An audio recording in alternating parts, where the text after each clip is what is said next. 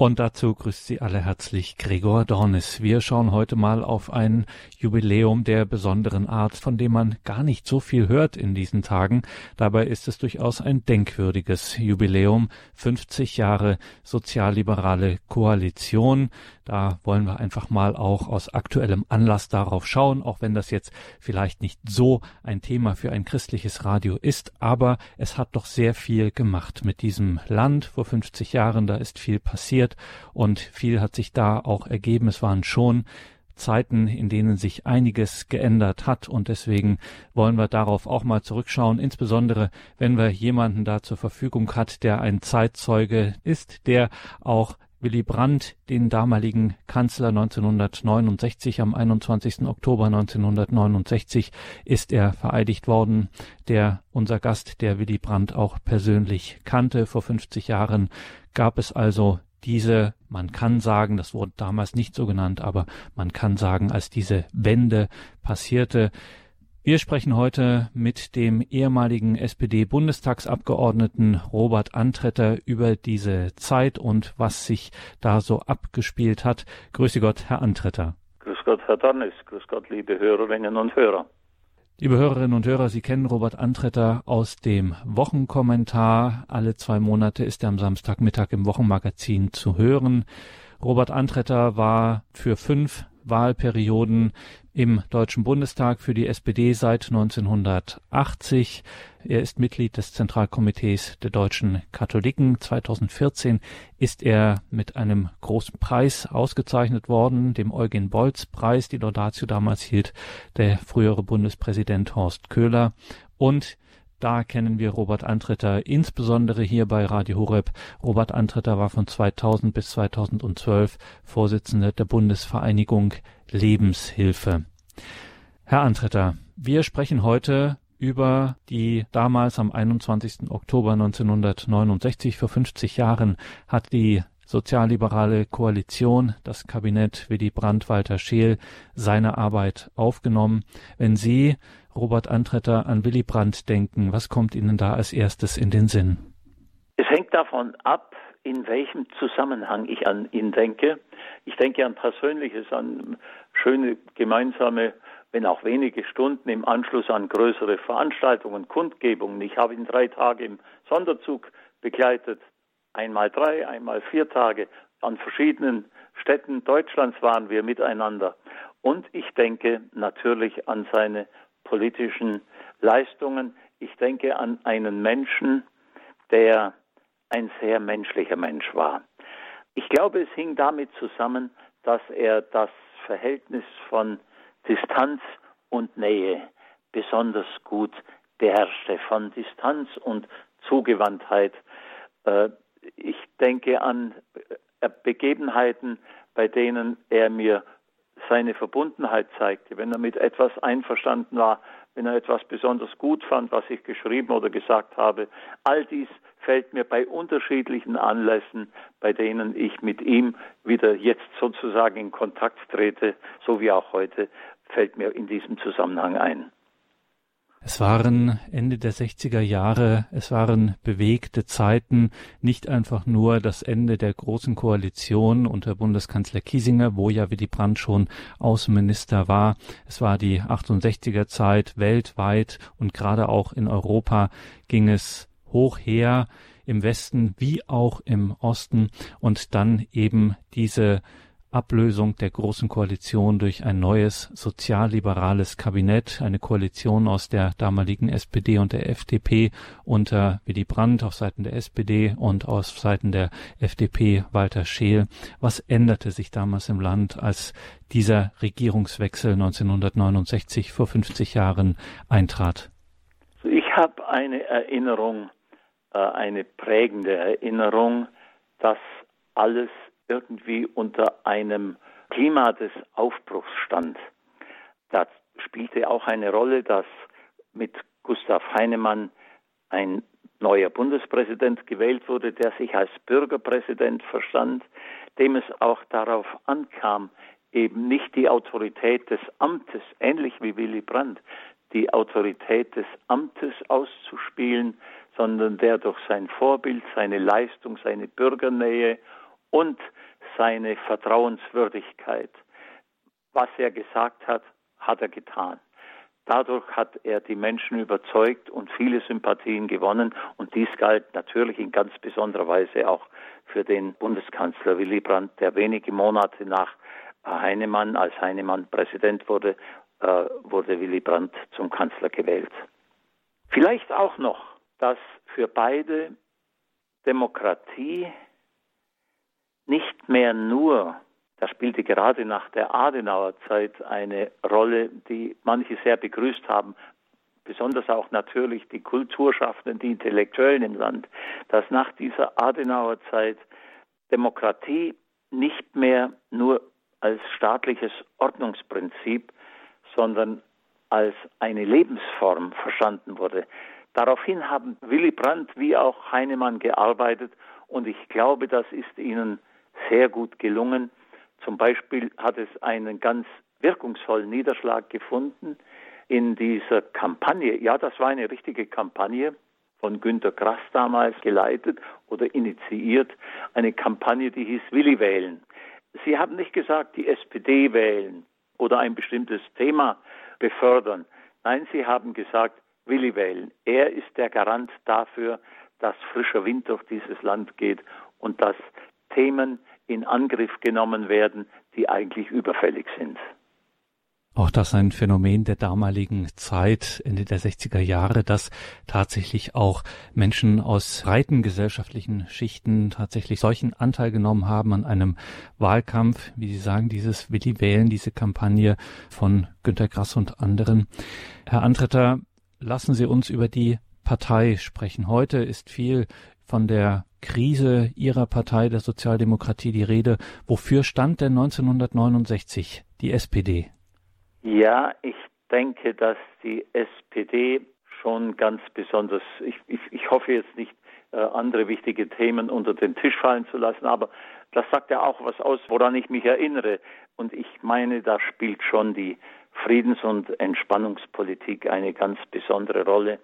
Aber auch demokratische Defizite im Land haben äh, eine gewisse Rolle gespielt, nein, sogar eine erhebliche Rolle. Zum Beispiel die Gleichstellung der Frauen. Ich erinnere mich, als meine Frau arbeiten wollte, wieder nach unserer Hochzeit und nach der Geburt unseres ersten Sohnes 1961, da musste sie mich noch fragen, ob sie arbeiten darf. Das ist heute gar nicht mehr vorstellbar, dass Frauen nicht selber allein entscheiden können, äh, was sie beruflich tun wollen und ob sie überhaupt berufstätig sein wollen.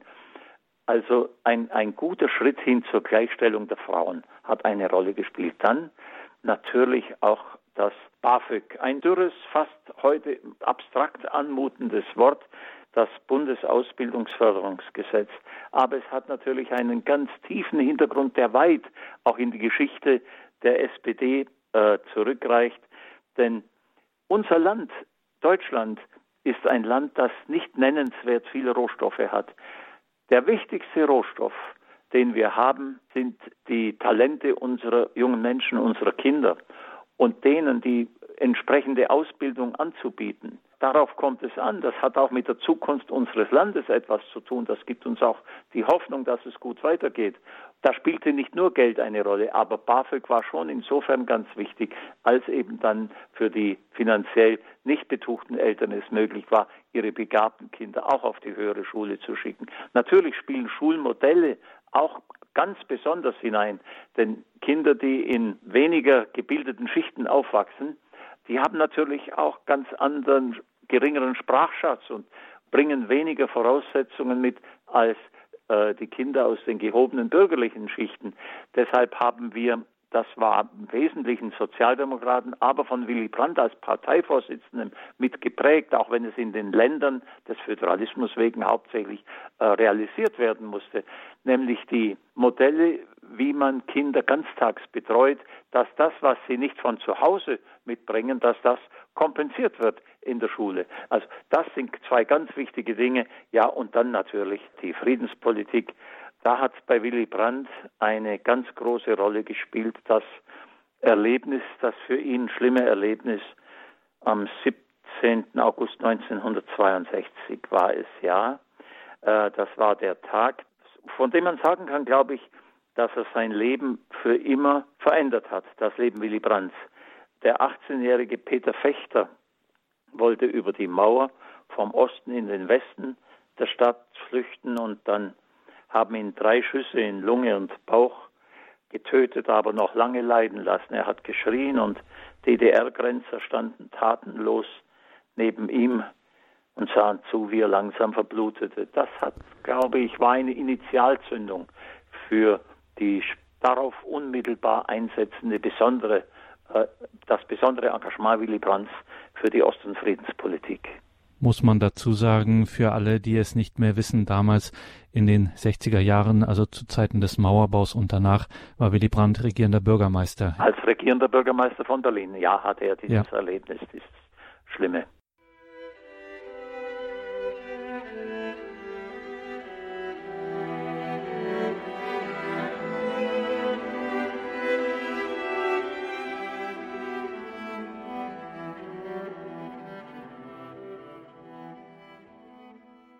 In der heutigen Sendung erinnern wir an den Oktober 1969. Vor 50 Jahren die sozialliberale Koalition geht ins Amt. Willy Brandt wird zum Bundeskanzler gewählt. Eine Zeitenwende im geteilten Deutschland, damals in der Bundesrepublik. Wir sind heute im Gespräch mit Robert Antretter, lange Jahre SPD-Bundestagsabgeordneter. Herr Antretter, viele wissen es gar nicht mehr. Willy Brandt zählt zu den deutschen Trägern des Friedensnobelpreises. Den Friedensnobelpreis erhielt er 1971 für seine Ostpolitik. Diese Ostpolitik, die Friedenspolitik, die Sie gerade eben auch schon angesprochen haben, das wurde bald bemerkt. Wir erinnern in diesem Jahr auch an den Mauerfall. 1989 hat man das schon gesagt, dass diese Friedenspolitik maßgeblich, diese Entspannungspolitik damals zwischen den Blöcken diese Entspannungspolitik, wie die Brands zum Mauerfall später dann beigetragen hatte. Was war denn die Intention dieses, muss man ja sagen, schon damaligen Schwenks hin zu einer neuen, bis dahin so nicht gekannten Außenpolitik der Bundesrepublik? Ja, ich kann fast noch mal an der letzten Antwort anknüpfen. Diese unmenschliche, äh, diese schreckliche Mauer mit ihren schlimmen Folgen, wie sie am Tod Peter Fechters also erkennbar wurden, die wollte Willy Brandt weghaben. Und er wusste, dass man sie nicht wegbomben konnte. Er wusste, man konnte sie nicht wegreden oder wegfluchen, sondern man musste das Gespräch suchen. Man musste mit denen reden, auch mit denen, die das zu verantworten hatten. Aber er hat sich etwas einfallen lassen, was eben wahrscheinlich völlig neu war im damaligen Denken. Er wusste, wenn man die DDR dazu bringen will, dass diese Mauer fällt, dann muss man zunächst mit den Partnern oder den äh, Verantwortlichen in Osteuropa reden, also in Russland, in Polen, in der Tschechoslowakei damals, in Ungarn, Bulgarien. Man musste mit all denen reden, um ein Klima zu schaffen, in dem Vertrauen gedeihen konnte. Und dieses ist Schritt für Schritt mühsam gelungen. Dann musste natürlich darauf geachtet werden, was ist vereinbar mit dem, was wir im Westen als Bündnisverpflichtungen eingegangen sind, was es an Sorgen hinsichtlich möglicherweise einer zu freundschaftlichen Politik dem Osten hin gegenüber bei unseren westlichen Partnern geben könnte. Dies alles war eine unglaublich äh, mühsame Arbeit, aber das war, meine ich, wenn man heute zurückdenkt, der entscheidende Punkt seines Lebenswerks. Und das mündete dann darin, dass es auf diesem Weg der Annäherung und dem Weg der Gespräche, dass es sportliche, kulturelle, wirtschaftliche Beziehungen gab. Dieses übrigens war eine durch und durch nationale Politik. Denn das Ziel war natürlich die Wiedervereinigung Deutschlands. Und das sage ich natürlich deshalb an dieser Stelle besonders gerne, weil es in anderen politischen Lagern doch immer wieder welche gab, die Willy Brandt, das hatte auch mit seiner Vergangenheit zu tun, als Emigrant als der er nach Norwegen ging, die ihn immer wieder als ein nationales Risiko denunzierten oder als ein Mann, der kein Patriot war. Damit hat er zum ersten Mal das Gegenteil bewiesen, nämlich dass es ihm darauf ankam, dass Deutschland wieder einig wurde und das war, weiß Gott, ein patriotischer Akt. Sagt Robert Antretter in seiner persönlichen Erinnerung an die Zeit vor 50 Jahren, als es einen denkwürdigen Regierungswechsel gab, an den wir hier an dieser Stelle auch erinnern wollen, nämlich den Start der sozialliberalen Koalition 1969 im Oktober. Im Jahre 1970 gab es ähm, ein weiteres denkwürdiges Ereignis, nämlich das sogenannte Erfurter Gipfeltreffen. Es kam tatsächlich dazu, dass der Kanzler der Bundesrepublik Deutschland, Willy Brandt, in die damalige DDR reist. Das war eine kleine Sensation. In Erfurt traf man sich mit dem damaligen, wie das hieß, Vorsitzenden des Ministerrates, also des protokollarischen Regierungschefs, obwohl die Politik eigentlich woanders gemacht wurde, in der DDR, Willy Sturff. Dort wurde er von den Menschen gefeiert, begeistert, begrüßt zum Entsetzen der damaligen Staatsführung in der DDR und auch 1989, 90, woran wir ja in diesen Tagen auch intensiv denken.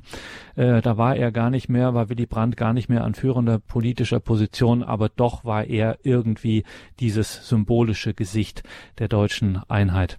Wenn jetzt junge Menschen, Herr Antretter, die die Zeit nicht miterlebt haben, die es nur aus dem Geschichtsbuch kennen, auf die Bilder von damals schauen, dann dann fällt es manchen auch schwer, dieses Drama der Teilung Deutschlands und auch die Euphorie von damals bei der friedlichen Wiedervereinigung, beim Mauerfall etc. nachzuvollziehen. Und manche sagen, na, das war so ein kleiner nationaler Rausch, das war eigentlich auch nicht so schön. Wie würden Sie das denn einschätzen? War zum einen natürlich das Leiden unter der Teilung, aber auch die Freude über die Einheit, die wiedergewonnene Einheit des Landes, war das dann vielleicht am Ende doch ein bisschen zu viel des nationalen Guten? Ich habe also in der Vorbereitung auf unser heutiges Gespräch nochmal einige der Reden gelesen, die im Bundestag etwa zur Hauptstadtfrage gehalten wurden. Weil da hätte man es am besten, am, am ehesten feststellen können. Ich hatte nie den Eindruck, dass da jedenfalls ein nationalistischer Unterton vorherrschend gewesen wäre.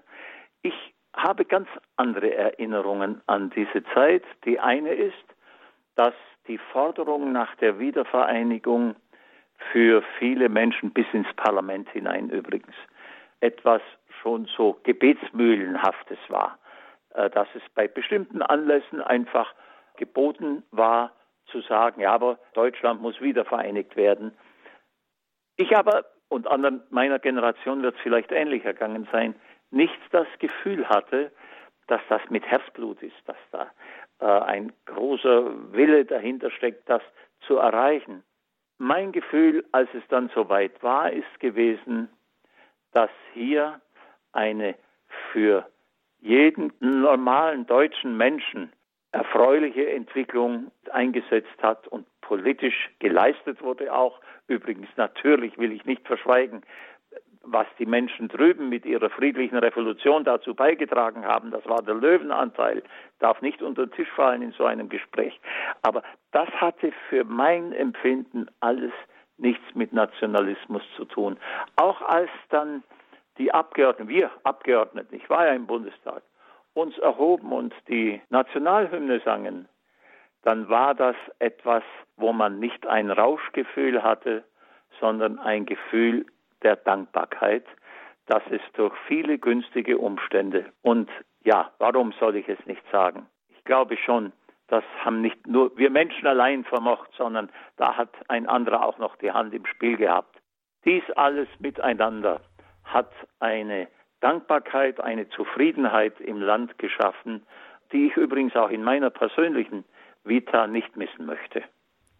Und muss man auch nochmal ergänzen oder erklären, wenn Sie davon sprechen, dass Sie aufgestanden sind und die Nationalhymne spontan gesungen haben. Das war am 9. November, da hatten Sie eine Plenarsitzung und dann äh, kam irgendwie die Nachricht rein, in Berlin ist die Mauer aufgegangen. Ja. Ja. Mhm. ja. Herr Antretter, wenn wir hier über den Start des Kabinetts Brandt sprechen. Vor 50 Jahren war das, wo sich so viel doch getan hat, wo sich das Land verändert hat. Willy Brandt, die Person Willy Brandt, war natürlich ein Leben lang umstritten. Und er war gleichzeitig ein, sein politisches Leben lang auf eine erstaunliche Weise populär. Das war schon als regierender Bürgermeister in Berlin. Man hat ihn sogar mit Kennedy verglichen. Äh, er war schon Kanzlerkandidat gegen Adenauer, ist er angetreten. Muss man auch sagen, seine Kanzlerschaft äh, so spektakulär vieles auch war. Sie war auch arg krisengebeutelt. Er musste die Vertrauensfrage stellen. Er ist über die Guillaume-Affäre gestolpert und am Ende auch hat das das Ende seiner Kanzlerschaft bedeutet.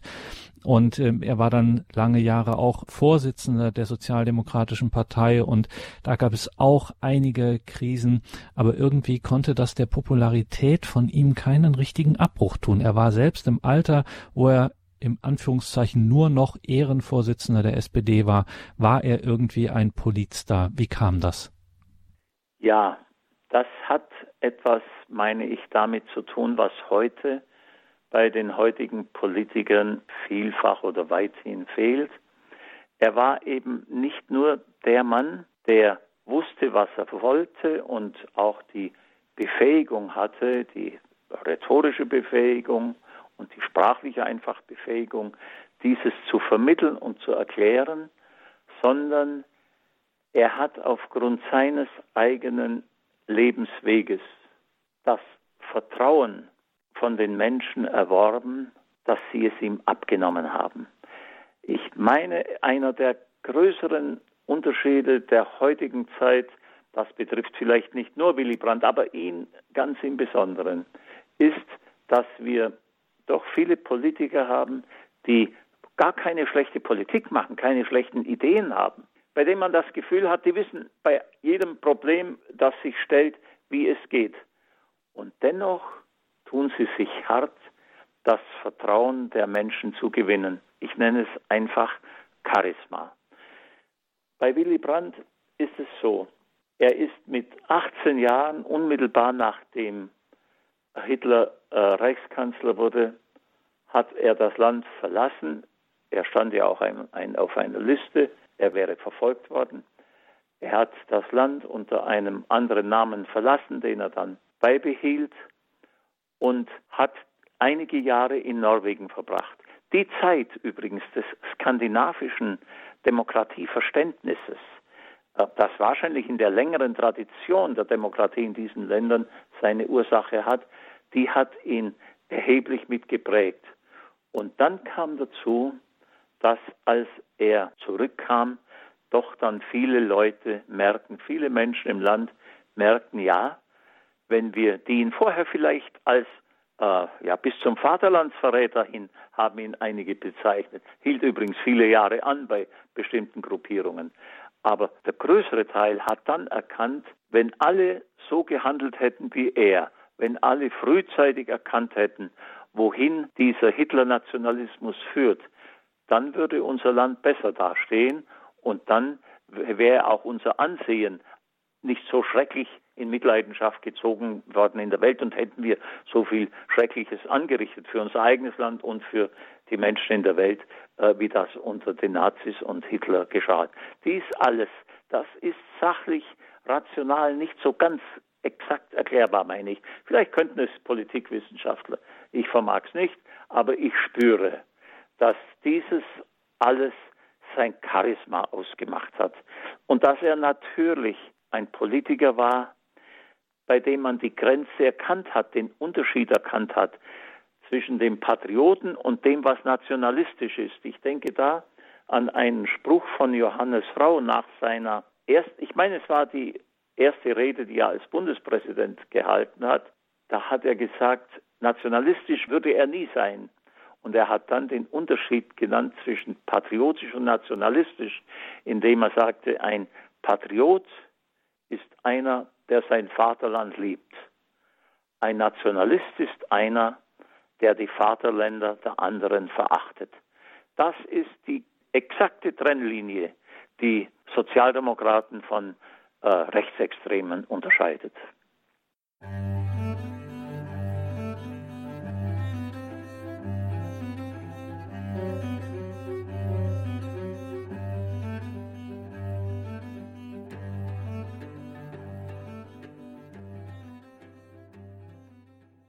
In der heutigen Sendung machen wir eine kleine Geschichtsstunde. Das muss auch mal sein. Wir erinnern an den Oktober vor 50 Jahren, als in Deutschland Willy Brandt zum Kanzler gewählt wurde.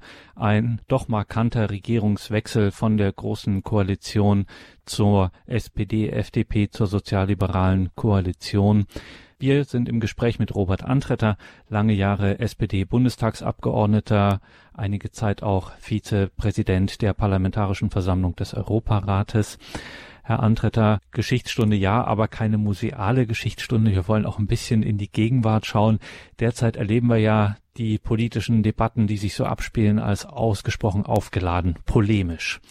Und ähm, muss man sagen, wenn man jetzt auf so eine Person zum Beispiel und auf so eine Politikergeneration wie Willy Brandt schaut, auch damals wurde, äh, wenn man da mal näher hinschaut, ziemlich hart gekämpft, manchmal richtig übel gefault. Also ähm, Herbert Wehner, den jahrelangen SPD-Fraktionsvorsitzenden, dem immer wieder seine kommunistische Vergangenheit, seine Moskauer Zeit ähm, vorgehalten wurde, Anspielungen auf Brandts uneheliche Geburt zum Beispiel. Also das kann, können wir uns heute gar nicht mehr vorstellen, aber damals war das tatsächlich noch, konnte man damit noch äh, sticheln und richtig, ähm, äh, richtig grätschen, die Zeit seines Exils. Aber auch Willy Brandt konnte durchaus äh, Pointen setzen, berühmt. Manche werden sich erinnern an seine Goebbels-Polemik gegen den damaligen CDU-Generalsekretär Heiner Geißler. Also auch damals ging es schon hart zur Sache. Es wurde richtig geboxt. Muss man vielleicht damit, äh, so unschön das ist, wenn wir auch jetzt auf unsere heutigen äh, politischen Debatten schauen, muss man damit einfach in der Politik, im Alltagsgeschäft einfach leben? Also erstens, ich bin nicht sicher, ob Willy Brandt das heute noch so sagen würde oder ob er das, wenn es nicht in der Hitze eines äh, Debattengefechts gewesen wäre, überhaupt gesagt hätte. Aber ich will auch nicht äh, etwas sagen, wo er mich vielleicht äh, korrigieren würde und sagen würde, nein, nein, der hat sich auch so verhalten. Ich lasse das mal dahingestellt. Jedenfalls teile ich äh, oder beantworte ich Ihre Frage mit Ja, dass man im politischen Alltagsgeschäft zwar hart sich auseinandersetzen muss, davon lebt die Demokratie, dass aber da die Grenze sein muss, wo sie uns ich will es mal so formulieren, der Artikel 1 des Grundgesetzes äh, gebietet, die Würde des Menschen ist unantastbar. Wir müssen immer versuchen, so miteinander umzugehen im Parlament und in der politischen Debatte, dass erkennbar wird, wofür der Einzelne, die Einzelne, die einzelne Partei, Fraktion steht. Aber man darf dabei nicht abgleiten in die Beleidigung oder äh, äh, ja eben in die Beleidigung des politischen Gegners. Wo es passiert, da gibt es ein, äh, den Bundestagspräsidenten oder die Präsidentin, die dann einen rügt oder im schlimmsten Fall sogar noch härtere Maßnahmen ergreift, was ganz, ganz selten vorkommt. Aber im Parlament geht es in aller Regel, äh, was dies betrifft, schon ziemlich, ziemlich gesittet zu. Für mich manchmal sogar ein bisschen zu äh, äh, zu brav bei manchen Auseinandersetzungen und das will ich gerne begründen. Und das hat auch etwas damit zu tun, welcher Generation man angehört. Das eine ist, dass man in der parlamentarischen Demokratie Dinge mit Worten austragen muss, die die Widersprüche in der Gesellschaft betreffen. Es gibt zwischen Arbeitgebern, Arbeitnehmern, Vermietern, Mietern zwischen den unterschiedlichsten Gruppierungen, zwischen Reichen, den armen Menschen im Land, gibt es Widersprüche. Die muss man, um eine Gesellschaft in Frieden weiterzuentwickeln, muss man die austragen. Und da gibt es zwei Möglichkeiten im Wesentlichen. Die eine ist, äh, in autoritären Regimes mit dem Pflasterstein und als Antwort dem Polizeiknüppel oder im Parlament mit dem Florett möglichst, also mit der Rede, mit dem parlamentarischen Streit zwischen den Parteien. Und der darf durchaus heftig sein. Und ich könnte mir denken, dass er heute vielleicht deshalb nicht mehr so pointiert ist, oder so wie Sie schon zu Recht auch sagen, so äh, durchaus auch mal unschön gewesen ist, dass das nicht mehr so sehr der Fall ist, hängt wahrscheinlich damit zusammen, dass die Generation, die den Krieg erlebt hat, die Auschwitz erlebt hat, die erfahren hat, äh, wie unmenschlich dieses Regime war, dass diese Generation eine stärkere äh, Sorge davor hat, dass etwas wieder passieren kann. Ein berühmter Philosoph hat einmal gesagt, was einmal war, kann immer wieder sein. Und die Generation, also ich selbst zum Beispiel, ich war kein Kriegsteilnehmer, aber ich habe als Kind den Krieg erlebt. Ich habe manches gesehen, was mich ein Leben lang nicht loslassen wird. Solche, die dieser Generation angehören, die wissen ganz genau äh, oder haben eben ein anderes Gefühl für die Gefahren. Vielleicht sehen sie da manchmal auch ein Stück zu viel an Bedrohung. Aber da habe ich ein besseres äh, Gefühl dann bei denen, die den Anfängen wären, als bei den anderen, die sagen, wird schon gut gehen. Die Sorge der Kriegsteilnehmer und derer, die in dem, dem Naziregime das noch bewusst erlebt haben. Ich war sechs Jahre, als der Krieg zu Ende war. Ich erinnere mich an die Todesnachrichten zweier gefallener äh, Brüder zum Beispiel meiner Mutter. Äh, ich erinnere mich an einen abgeschossenen kanadischen Flieger, der im Wald, da war ich vier Jahre alt, dessen verbrannter Körper im Wald lag, neben den Trümmern seines Fliegers. Sein Co-Pilot, von dem hat man nur ein Bein, an einem Ast hängen sehen. Und ich erinnere mich daran als Kind, dass dann ein SS-Mann den noch mit einem Schuh seinen glühenden Körper zur Seite gestoßen hat. Und auch, dass eine alte Frau gesagt hat, muss das jetzt noch sein? Und er sagte, das ist ein Feind. Und die Frau sagte, aber er ist doch tot. Und er antwortete, auch ein toter Feind ist ein Feind. All solches, solche Erinnerungen, wenn man die nur abstrakt hat, wenn man nur hört, was passieren kann im schlimmsten Fall, dann glaube ich, verändert das die Menschen und auch die Politiker natürlich sind ja auch Menschen, verändert sie das zu etwas weniger Engagement, was Gefahren für die Zukunft betrifft. Und deshalb darf man auch strittige Themen strittig austragen. Einer hat das einmal ganz besonders deutlich gesagt. Das ist mein Freund Günther Oettinger. Nicht mein Parteifreund, aber ein Mann, mit dem ich immer in einer freundschaftlichen Beziehung stand, der EU-Kommissar, der seitherige, der hat einmal gesagt, er meine, dass eine Welt, in der es keinen Krieg mehr gibt, dass die auch die Sorge vor den Schrecken des Krieges vergisst. Dann hat man ihm vorgehalten, ja, der, will, der meint wohl, man brauche einen Krieg, um dies gewährt zu haben, dass man menschlich bleibt. Nein, nein, das war eine schlimme Unterstellung. Er hat einfach festgestellt, und diese Einschätzung teile ich, dass man die Erinnerung, je länger man eine Erinnerung wachhält, umso größer, glaube ich, ist die Wahrscheinlichkeit, dass etwas nicht mehr passieren kann.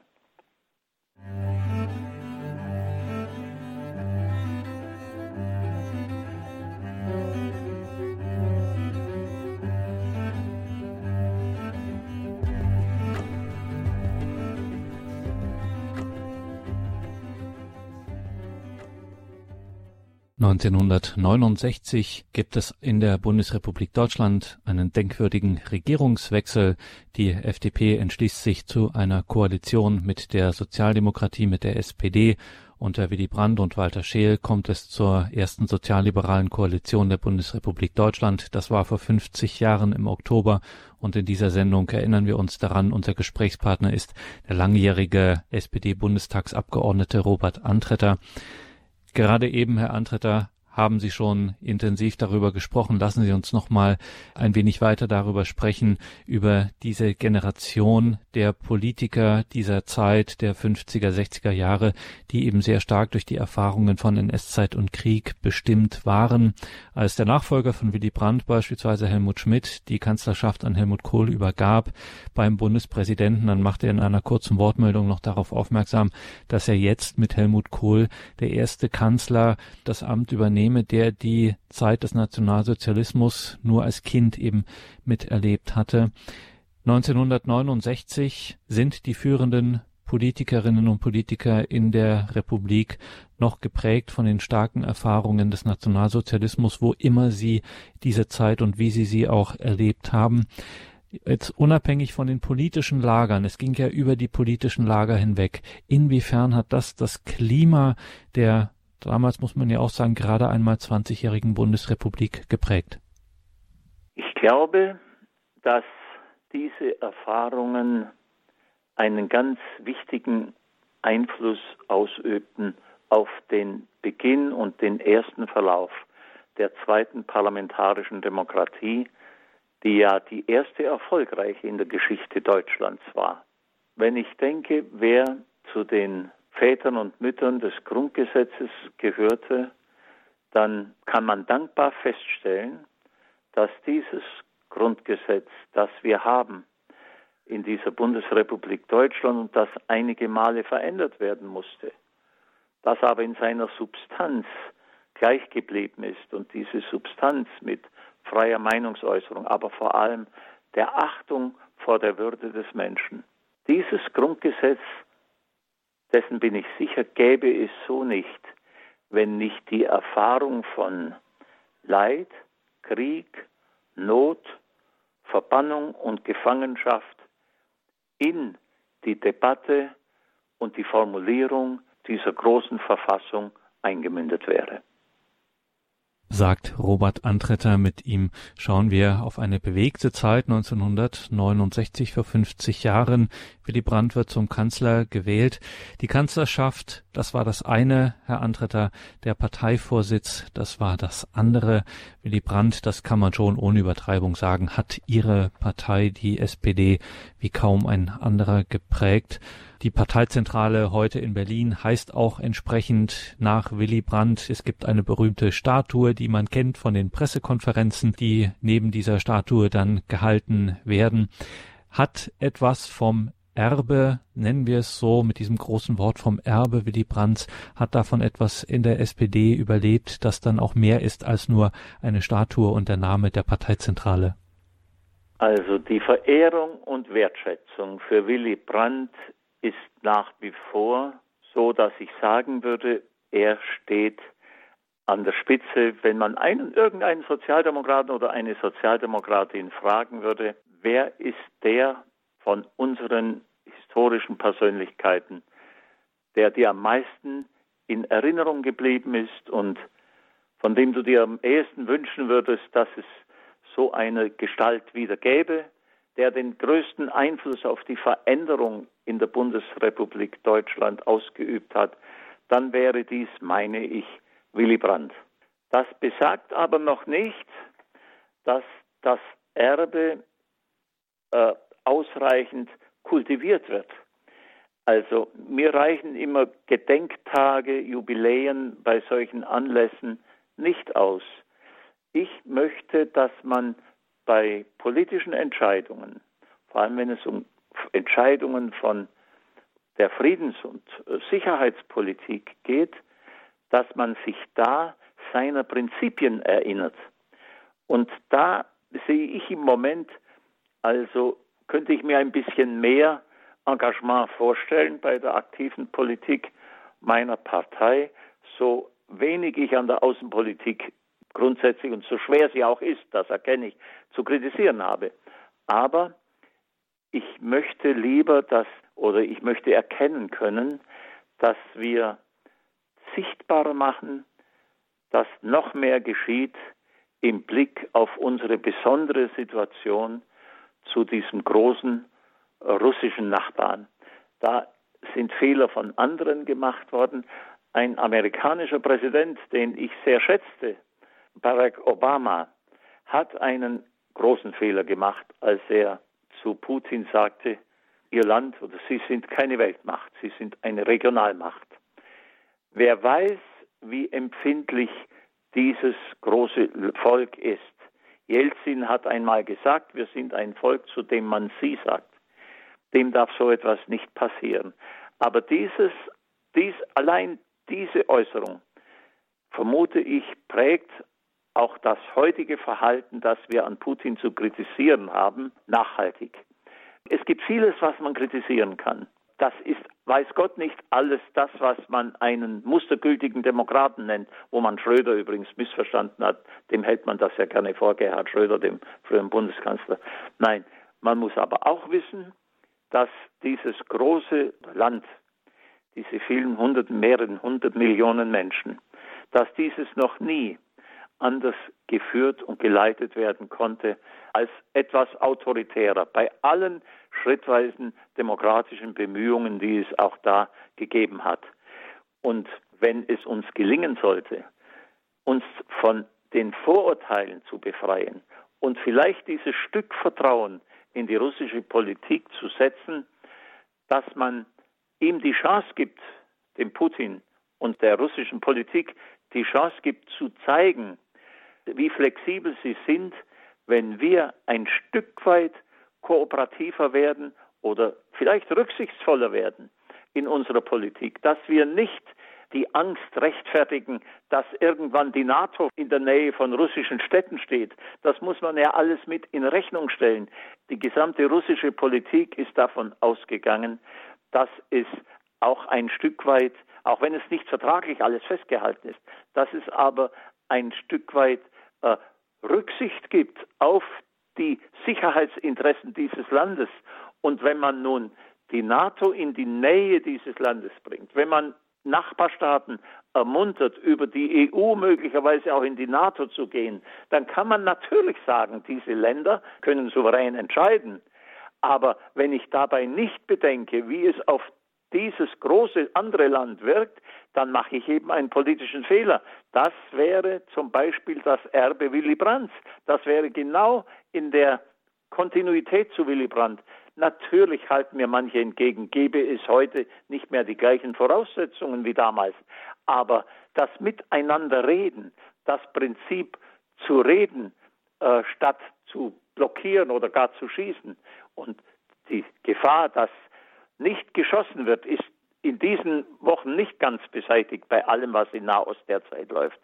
Diese Gefahr abzuwenden, da ist das entscheidende und erfolgreichste Mittel, das Willy Brandt nicht nur in die Diskussion gebracht hat, sondern nachdem er gehandelt hat, nämlich miteinander reden und dann hat man eben Einvernehmen gefunden auf dem sportlichen Gebiet, auf dem wirtschaftlichen Gebiet, auf dem kulturellen Gebiet und so entstand immer mehr Vertrauen, bis ja, bis die DDR in ihrer Staatsform daran fast erstickt ist am Schluss.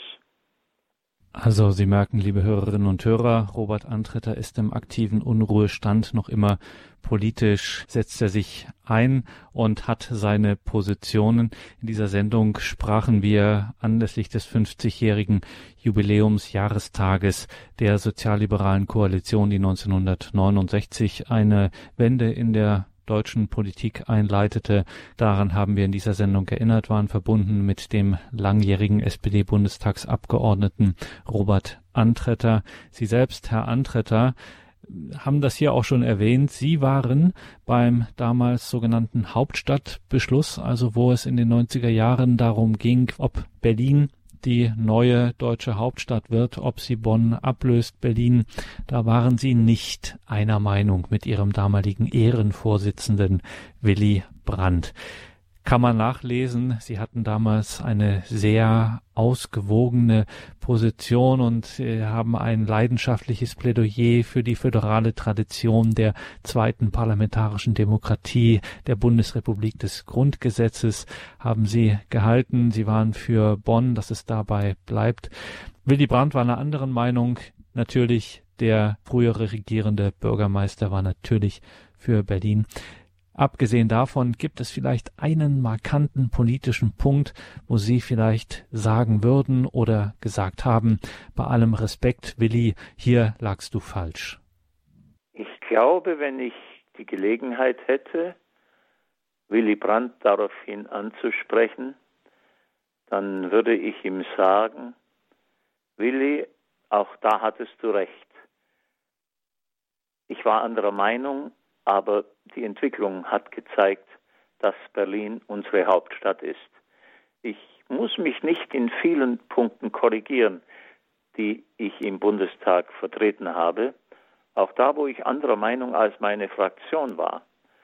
Aber an diesem Punkt glaube ich, dass es die richtige Entscheidung war, die die Mehrheit des Parlaments getroffen hat. Äh, es gab übrigens Applaus bei meiner Rede, ebenso wie bei Willy Brandts Rede, von Abgeordneten meiner Partei, der CDU, CSU, der FDP und auch eines Grünen, der wird eigens im Protokoll erwähnt. Aber das alles zeigte, dass es eine sehr ernst geführte Debatte war. Ich würde sie heute nicht mehr so treffen, meine Entscheidung, und ich schäme mich nicht, das einzuräumen.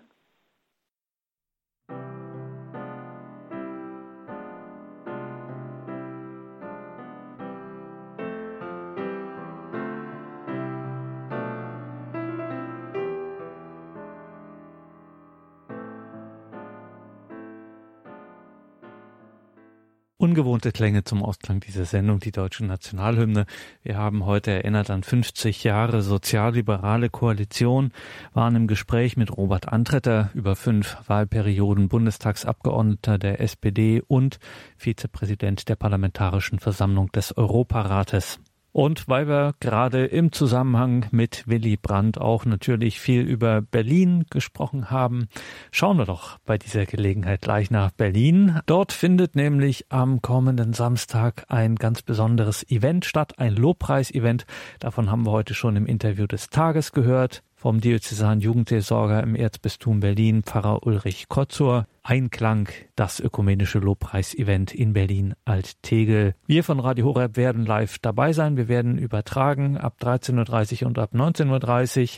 Der Hauptredner dieses ökumenischen Lobpreis-Events Einklang ist Johannes Hartel.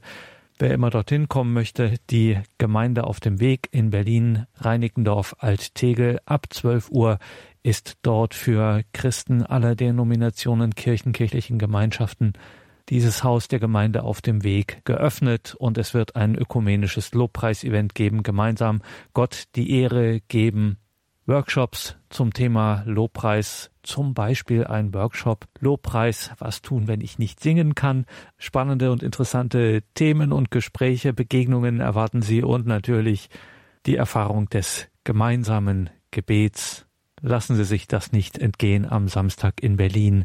Einklang, das ökumenische Lobpreisevent in Berlin Alt-Tegel.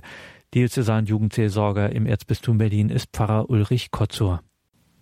Liebe Hörerinnen und Hörer von Radio Horeb, in meinem Herzen da trage ich eine tiefe Sehnsucht, dass Menschen aus allen Konfessionen und Denominationen aus den Gemeinden gemeinsam vor Gott stehen.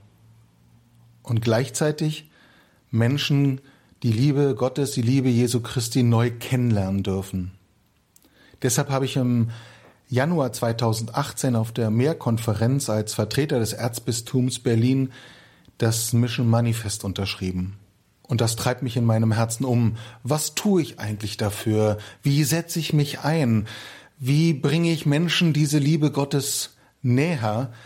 Wenn ich dann in meinem Alltag denen, mit denen ich zu tun habe und für die ich Verantwortung trage, von Jesus erzähle oder durch mein Leben Zeugnis gebe. Aber wie finde ich die Menschen, zu denen ich nicht durch meinen Diözesan Jugendseelsorger sein im Erzbistum Berlin gesandt bin? Wie können auch noch weitere Kreise sich eröffnen lassen und sich damit das Mission Manifest sozusagen umsetzen? Ich glaube, dass Gott mir diese Sehnsucht ins Herz gelegt hat, weil er will, dass wir Zeugnis geben, weil er will, dass wir dafür einstehen, dass es gut ist, zu ihm zu gehören und dass jeder Mensch das Recht hat, ihn kennenzulernen. Und glücklicherweise war kurz nachdem ich das Mission Manifest unterschrieben habe, meine Chefin und ein weiterer Kollege aus dem Seelsorgeramt in Berlin, wir standen so beim Empfang des Bischofs äh, zusammen und ich erzählte begeistert von der Mehrkonferenz und in uns tat der Gedanke auf, ah, das muss doch auch irgendwie in Berlin möglich sein. Lass uns doch ein Lobpreis-Event in Berlin organisieren. Und da entzündete sich in meinem Herzen der Gedanke, ja, wenn dann gleich in ökumenischer Weise mit vielen anderen aus evangelischer und freikirchlicher Tradition. Und so wurde ich auf den Weg gesetzt. Ja, frag doch mal nach, schau doch mal wann. Und dann hörten wir, der Papst hat den Oktober 2019 zum außerordentlichen Monat der Weltmission ernannt. Und dann war für mich klar, im Oktober, da muss was passieren. Also habe ich mich auf den Weg gemacht und bin in evangelischer Kirche, in, im Ökumenischen Rat Berlin-Brandenburg und bei Gemeinsam für Berlin die Türen eingerannt gleichsam oder habe mich da vorstellig gemacht und Menschen kennengelernt, die genauso wie ich ein Herz haben dafür, dass wir gemeinsam vor Gott stehen im Lobpreis. Und das hat mich gleich von Anfang an fasziniert. Ich musste niemanden überzeugen, dass wir sowas gemeinsam tun, sondern alle sagten, ja, lass es uns tun. Und nun ist es bald soweit. Am 26.10. werden wir Einklang feiern, das oder ein ökumenisches Lobpreisevent. Inspirierende Vorträge von Johannes Hartl aus dem Gebetshaus Augsburg, Workshops, die das Thema Lobpreis in ganz vielfältiger Weise gestalten, von Lobpreis mit der Bibel über Lobpreis und ich kann gar nicht musizieren oder Lobpreis im Leid und wenn ich in Not gerate. Ganz vielfältig wollen wir erfahren und erleben, dass wenn wir uns so Gott zuwenden, in einer Art und Weise, wie es vielen christlichen Kirchen, wenn nicht sogar allen christlichen Kirchen in den letzten Jahrzehnten Gott geschenkt worden ist. Also musikalisch und auch noch viel vielfältiger so Lobpreis vor Gott zu halten, dass wir da eine Einheit miteinander erfahren und erleben, dass wir spüren, im Lobpreis seines Volkes ist Gott gegenwärtig, wie es der Psalmist sagt. Einklang. Das ökumenische Lobpreisevent in Berlin-Altegel am 26.10.2019 ab 12 Uhr. Und darauf freue ich mich, dass wir so gemeinsam Gottesdienst, ja gemeinsam den Tag verbringen können. Wir werden um 12 Uhr in der Gemeinde auf dem Weg in Berlin-Reinickendorf, Altegel, äh, die Türen öffnen und um 13 Uhr mit Programm starten. Wir werden natürlich gemeinsam singen und beten und Gott loben und preisen und ihm die Ehre geben.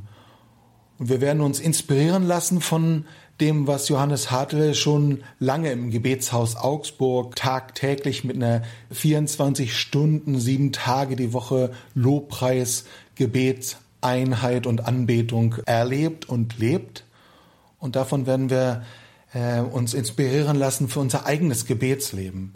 Ich glaube, dieser Tag wird uns stärken, wird uns ermutigen, wird uns vielleicht auch wieder neu begeistern, im Gebet vor Gott zu stehen. Denn meine Erfahrung ist es, ja, ich erlebe inspirierende Gottesdienste. Ja, ich habe so Zeiten, da, da bin ich voll im Gebet. Aber es gibt auch für mich Zeiten, wo ich sage, beten ist anstrengend oder beten ist ermüdend.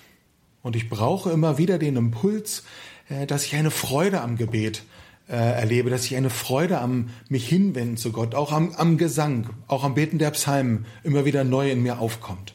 Und ich weiß, dass Gott uns, und darauf vertraue ich, dass Gott uns dies am 26.10.2019 schenken wird, weil er gegenwärtig ist, weil er da ist, weil er unsere Herzen berühren wird, weil wir im Jubel vor ihm stehen und weil wir in, in Gemeinschaft erleben, Gott führt uns auf einen Weg in die Einheit. Dieses gemeinsame vor Gott stehen, das wird auch Menschen, die Gott noch gar nicht kennen, die Möglichkeit geben, ihn zu erleben.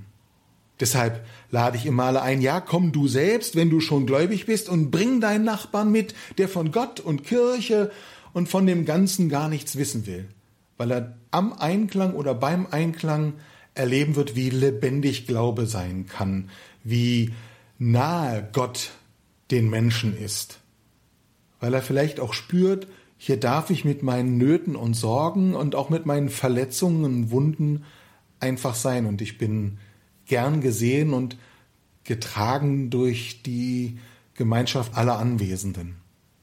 Und wenn auch Sie oder du diesen Wunsch im Herzen spürst, diese Sehnsucht danach, dass Gott wieder lebendig in dieser Welt erfahrbar wird, dass Menschen, die ihn abgelehnt haben oder die ihn noch nie erkannt haben, dass Menschen so zu ihm finden dürfen, dann sei ein Teil vom Einklang. Fahr nach Berlin oder wohne schon in Berlin und komme und nimm an diesem Tag teil. Am kommenden Samstag, dem 26. Oktober 2019 von 12 bis 23 Uhr. und erlebe, dass es gut ist, so gemeinsam zu glauben. Also, Sie haben es gehört, kommen Sie nach Berlin am Samstag, 26. Oktober. Ab 12 Uhr öffnet die Gemeinde auf dem Weg in Berlin-Reinickendorf-Altegel ihre Türen für Christen zum ökumenischen Lobpreisevent Einklang. Einklang kommender Samstag, 26.10. ab 12 Uhr in Berlin. Und ab 13 Uhr stimmen wir uns auch bei Radio Horeb darauf ein. Ab 13.30 Uhr sind wir dann live dabei beim Vortrag von Dr. Johannes Hartel. Auch am Abend sind wir nochmal beim Einklang in der Gemeinde auf dem Weg in Berlin-Reinickendorf Alt-Tegel bei Einklang, dem ökumenischen Lobpreisevent 19.30 Uhr. Ein weiterer Vortrag von Dr. Johannes Hartel bei Einklang am 26. Oktober in Berlin. Danke Ihnen allen fürs Dabeisein. Auch heute weise ich Sie auf unsere Homepage hin, horeb.org. Kann man viel in Erfahrung bringen, wie man bei Radio Horeb mitmachen kann, wie man Teil des Teams von Radio Horeb werden kann. Wir freuen uns auf Sie. Wir sind eine starke Gemeinschaft, wenn auch Sie mit dabei sind, wenn auch Sie hier mitbauen wollen am Reich Gottes an diesem Verbreitungsweg für das Evangelium. Herzliche Einladung. Informieren Sie sich, melden Sie sich bei uns. Auf horeb.org gibt es auch ein unkompliziertes Kontaktformular. Können Sie einfach mit uns in Kontakt kommen. Vielleicht ist ja was für Sie dabei. Wie gesagt, wir freuen uns über jeden und jede, die sich meldet und danke allen, die in diesen Tagen das so geduldig aushalten, wenn wir sie darauf immer wieder hinweisen und die vor allem auch für die Radiofamilie, für alle Hörerinnen und Hörer des Radios beten, für uns beten, für die Mitarbeiter, für all die vielen Ehrenamtlichen, die schon dabei sind, die da auch gar kein großes Aufhebens machen, um dieses Ehrenamt, die Monatsprogramme verteilen, die Radio Horeb weiterempfehlen. All die können diesen Support, diese Unterstützung durch ihr Gebet so gut gebrauchen. Vielen, vielen Dank allen, die das tun, wo immer sie uns jetzt hören. Wir sind eine Gebetsfamilie, wir sind eine Gebetsgemeinschaft. Das werden wir dann erleben, auch wieder, wenn wir zum Beispiel am Samstag in Berlin bei Einklang sind, wo wir vor Ort und über die Möglichkeit des Radios miteinander vor Gott uns hinstellen können und Gott die Ehre geben können. Das wäre nicht möglich, wenn Sie liebe Hörerinnen und Hörer, nicht dafür beteten, dass dieses Radio geschützt bleibt, gesegnet bleibt. Danke für heute. Viel Freude hier im weiteren Programm. Einen gesegneten Abend und eine behütete Nacht wünscht ihr Gregor Dornis.